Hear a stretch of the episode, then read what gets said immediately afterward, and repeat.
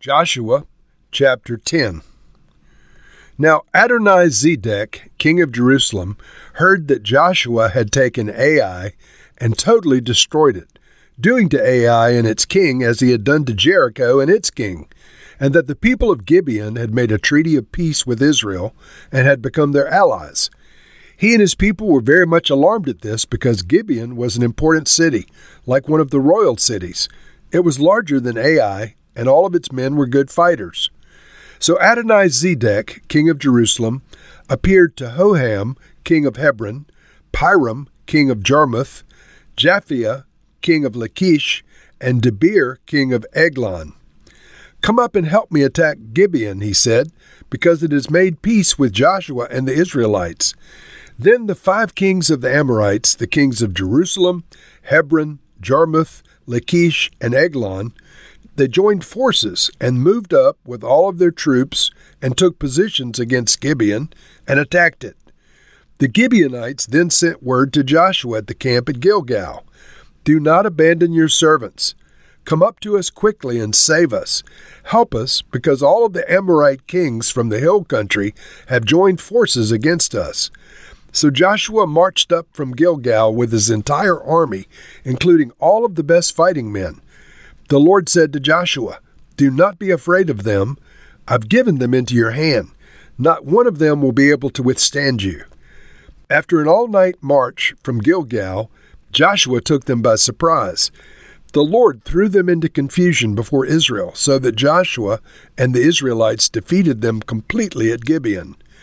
Israel pursued them along the road going up to Beth Horon and cut them down all the way to Azekah and Makkedah. As they fled before Israel on the road down from Beth Horon to Azekah, the Lord hurled large hailstones down on them, and more of them died from the hail than were killed by the swords of the Israelites. On the day the Lord gave the Amorites over to Israel, Joshua said to the Lord in the presence of Israel, Sun, stand still over Gibeon, and you, moon, over the valley of Aijalon. So the sun stood still, and the moon stopped, till the nation avenged herself on its enemies.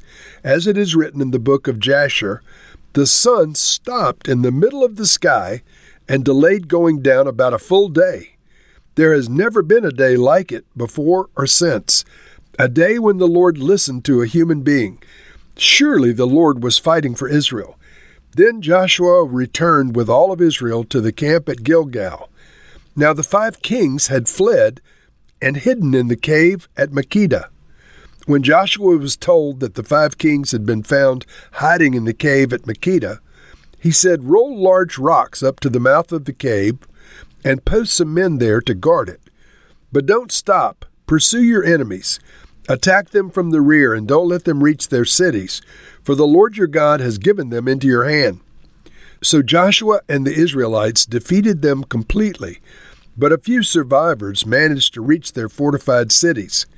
The whole army then returned safely to Joshua in the camp at Makkedah, and no one uttered a word against the Israelites. Joshua said, Open the mouth of the cave and bring those five kings out to me. So they brought out the five kings out of the cave, the kings of Jerusalem, Hebron, Jarmuth, Lachish, and Eglon. When they had brought these kings to Joshua, he summoned all the men of Israel and said to the army commanders who had come with him, Come here and put your feet on the necks of these kings. So they came forward and placed their feet on their necks. Joshua said to them, Do not be afraid, do not be discouraged. Be strong and courageous. This is what the Lord will do to all of the enemies you're going to fight. Then Joshua put the kings to death and exposed their bodies on five poles and they were left hanging on the poles until evening. At sunset, Joshua gave the order, and they took them down from the poles and threw them into the cave where they had been hiding. At the mouth of the cave, they placed large rocks which are there to this day. That day, Joshua took Makkedah. He put the city and its king to the sword and totally destroyed everyone in it. He left no survivors. And he did to the king of Makkedah as he had done to the king of Jericho. Then Joshua and all Israel with him moved on from Makkedah to Libnah and attacked it. The Lord also gave that city and its king into Israel's hand. The city and everyone in it Joshua put to the sword. He left no survivors there. And he did to its king as he had done to the king of Jericho.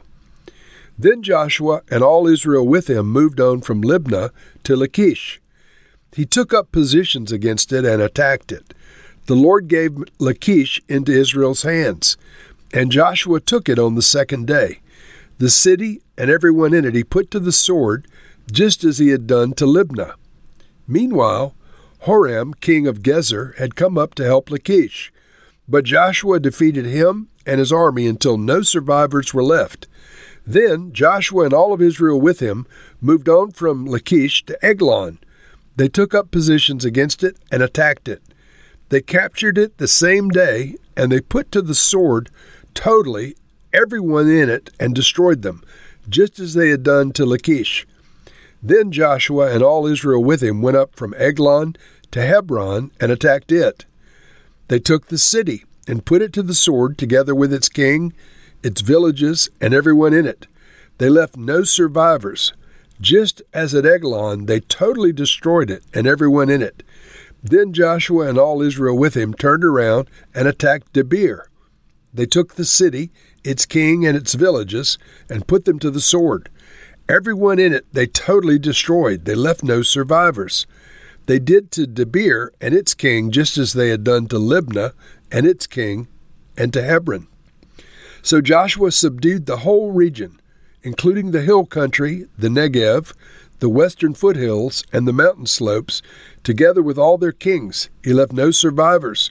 He totally destroyed all who breathed, just as the Lord, the God of Israel, had commanded. Joshua subdued them from Kadesh Barnea to Gaza, and from the whole region of Goshen to Gibeon. All these kings and their lands Joshua conquered in one campaign, because the Lord the God of Israel fought for Israel. Then Joshua returned with all of Israel to the camp at Gilgal. Now, friends, a lot um, is happening in this long chapter. Of course, the, the bulk of it is about this confederation of of uh, five kings who come out to go to war against um, uh, the Gibeonites, and then the Gibeonites appeal to the Israelites to come to their aid because they had a treaty with them.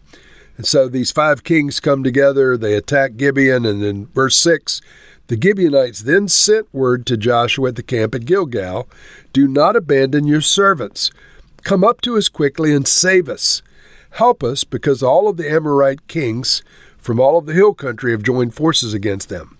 So Joshua spoke to his men, and the Lord spoke to Joshua, saying, Don't be afraid. Uh, none of them are going to be able to stand against you. So they came out against these kings, and they went to the aid of the Gibeonites.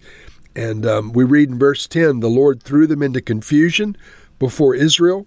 So Joshua and the Israelites defeated them completely at Gibeon. Israel then pursued them along the road going up to Beth Horon and uh, cut them down all the way from Azekah and Makkedah as they fled before Israel. And um, uh, the Lord then hurled large hailstones down on them. And the Bible says that more of them died from the hail than were killed by the swords of the Israelites. Imagine that, friends. This massive battle and then uh, this selective hailstorm killing the enemies of Israel. They certainly would see the hand of God at work in that in that hour and in that way. And then a miracle takes place that has only one uh, similar parallel in all the Bible. To me, this is one of the greatest miracles that takes place in the entire history of Scripture, the history of man, the history of Christianity, and the history of Judaism.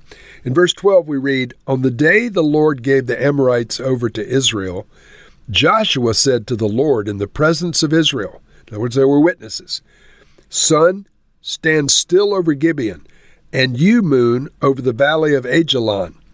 So the sun stood still, and the moon stopped. And imagine that. The sun stood still and the moon stopped until the nation avenged itself of its enemies. And so it stopped in the middle of the sky, and uh, the Bible said for about a full day. And it goes on to say, of course, there'd never been a day like it before or since. And then it makes this statement Never before a day like it or since when the Lord listened to a human being. So this didn't happen by the word of the Lord. This happened by the word of Joshua. Joshua said, Sun, stand still, moon, stand still. It wasn't Yahweh that said it, but Yahweh backed up Joshua remarkably. And so, this amazing miracle, for this to happen, of course, the earth would have to stop its rotation around the sun. It would have to stop its rotation on its axis for both the sun and the moon to maintain the same positions. And so all of the laws we know of physics were upended by this uh, statement of Joshua's sun stand still, moon stand still, and so forth. This was an incredible act of faith that up to that time, nothing, nothing, nothing had ever occurred like this. Now, later in the book of Isaiah, the Lord gives a, a sign to King Hezekiah by the word of Isaiah and the sign is initiated by the Lord Himself. In that instance, uh, the shadow of the sun reverses itself and goes up rather than down. But the nature of it still is the axis of the earth has to reverse its course for the shadow of the sun to change. So that's the only parallel in Scripture, but it occurs much later in Israel's history. I want you just to kind of hang on to that, that the Lord decided to answer Joshua's statement, back Joshua up. And so all of the, the natural laws of physics are the, uh, the laws concerning the gravitational pull of the earth, the Earth's rotation on its axis, the Earth's rotation around the sun, the moon's rotation around the Earth, all of these things were temporarily suspended, remarkably. And so I don't know about you, but I have no problem believing that. Some in our generation would question this. I do not question it uh, the Lord did this. And so Joshua slew the kings and then took the rest of that land and subdued everyone after seeing the mighty hand of God at work. And so, what do we take away from this? Well, first, the Lord had said to them, Don't be afraid. None of your enemies are going to be able to stand against you. For us, it's similar. The Lord says to us, Don't be afraid. Um, our spiritual enemies cannot stand against us. But this act of faith of Joshua's, you know, friends, I often think that when we get to eternity, many of us are going to hear from the Lord that we didn't believe enough out of him. In other words, we didn't have faith to believe the maximum for what he was willing to do. And so I, I can't say I've ever prayed a prayer like Joshua prayed or made a, a statement like Joshua had. Of course, there's never been a, an instance of the need for it. But Joshua exhibited a faith that I long to have um, a similar faith and trust in God. So, Lord, I just pray for myself and those that are listening. Lord, may we have faith like Joshua did, that, Lord, you will back us up in the time of need against our enemies. Lord, may we not be afraid like Joshua was not afraid. May we be strong and courageous. May we not be discouraged. Lord, we pray all of these things in Jesus' name. Amen.